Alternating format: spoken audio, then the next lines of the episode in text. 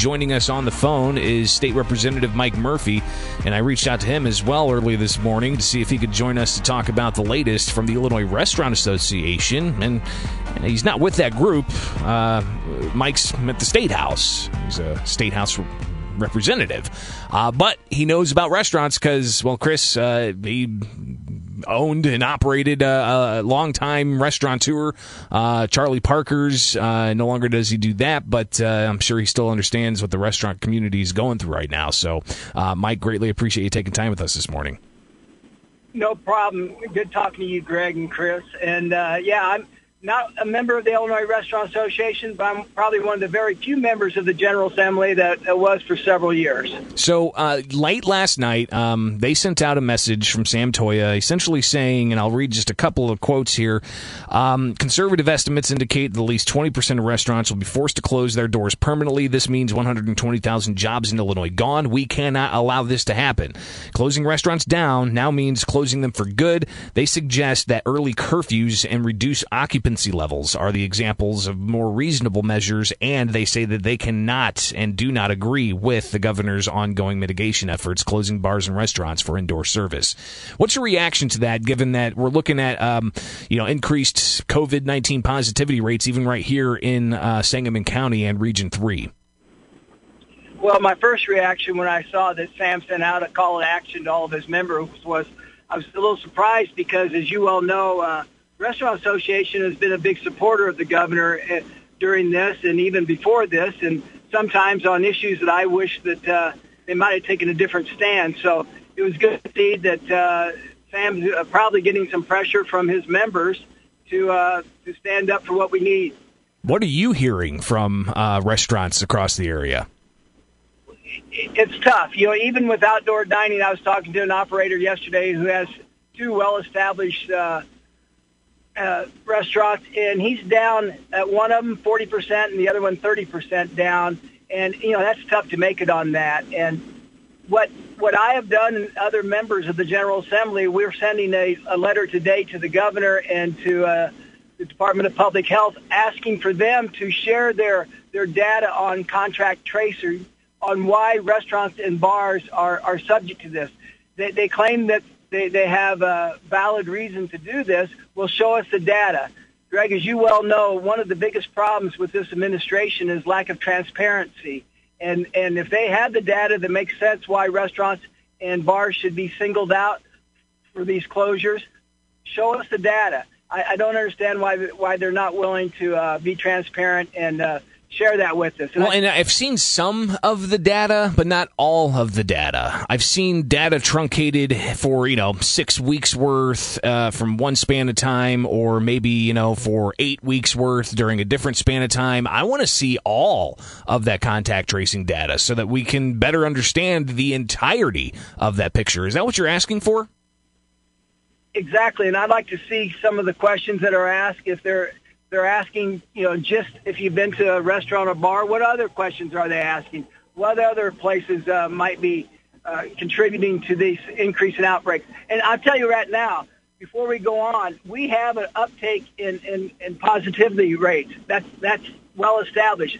And the people need to do a better job. We have to do a better job wearing our masks, doing social distancing. I think this has gone on for so long that we've become lax in some of that. And it's on the people to make sure that we don't close down our local businesses. State Representative Mike Murphy joins us here with the WMAY Morning News Feed. I'm Greg Bishop and Chris Murphy in the newsroom. And Mike, the governor mentioned yesterday that he was going to be releasing some funds for restaurants to, to, to help them in this regard. You know, that they were going to go to the top of the list as far as his business uh, fund mitigation uh, pile that he's got there. What are we going to be doing to make sure that uh, Sangamon County restaurants get their fair share of that?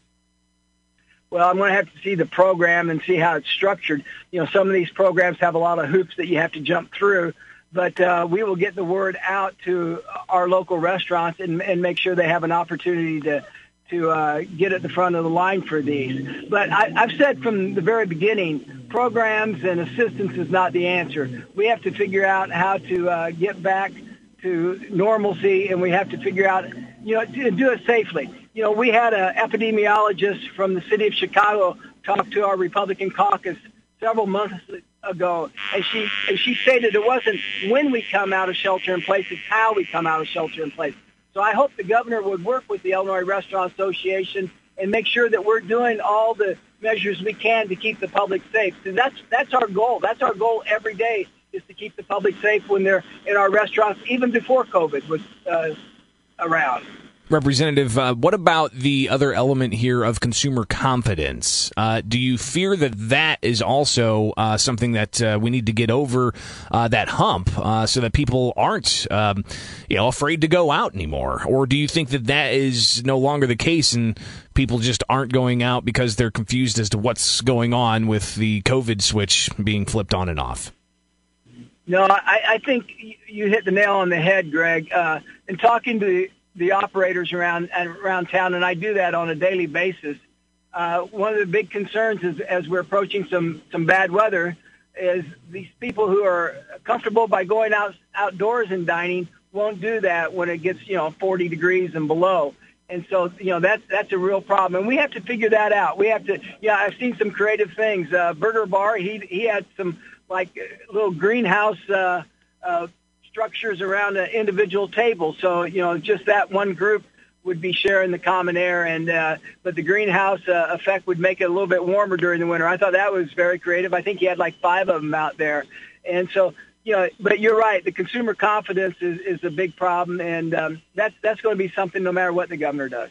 How do we change that? How do we um, build that consumer confidence back up to say, hey, you know what? I'm going to go to that local small business that I've been, uh, you know, I used to go to before COVID.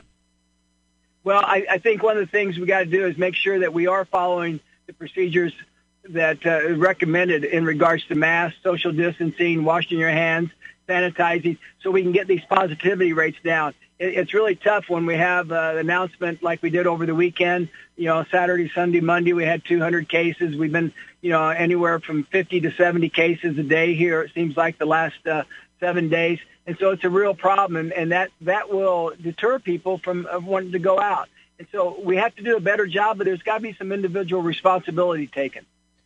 State Representative Mike Murphy. Um, and one other thing here uh, unemployment numbers out today. I have yet to see. I'm going to check that over the break, but I would imagine we're going to see thousands more file for unemployment. Uh, you're on a, a group, a working group, talking about uh, uh the Restore Illinois Collaborative Commission. unemployment's been one of those uh, uh, issues. What's the latest here? we, have got you know continued problems, or are we actually seeing some solutions? We're seven months into this. No, we're actually seeing new problems every day, Greg. Uh, we still have people with the original problem not being able to get their benefits that they deserve, and then we uh, we have some new issues with some even some terrible fraud uh, cases coming on. And once again, we need to bring IDES into a subject matter hearing. We need to do that in person. As you well know, I've made two formal requests, been denied both times by our chairman of the state government administration. And she says for the personal safety of the members. And I didn't run for this office to only serve the people when it was convenient. We have a major crisis going on, and it's shameful that we cannot meet in Springfield and take care of the issues. You know, I, I've been calling on the General Assembly to meet since March, and I don't understand why we're AWOL during the biggest crisis of my lifetime, and, and it just has to stop. And I wish people would send people, uh, elect people who are willing to serve in tough times and no matter what, because the people of Illinois deserve it. By the way, just looked at the numbers. Another 47,000 initial unemployment claims filed in Illinois. That's about level where it was the week before, but that's 47,000 people who are looking for unemployment benefits for the first time here in the state of Illinois. Uh, state Representative Mike Murphy, thank you so much for taking time with us this morning, giving us some insights. And um, if we need anything else, we'll reach out. Hey, Greg, Chris, you guys have a great day. Thanks for giving me a call. You too, Representative. Thank you so much.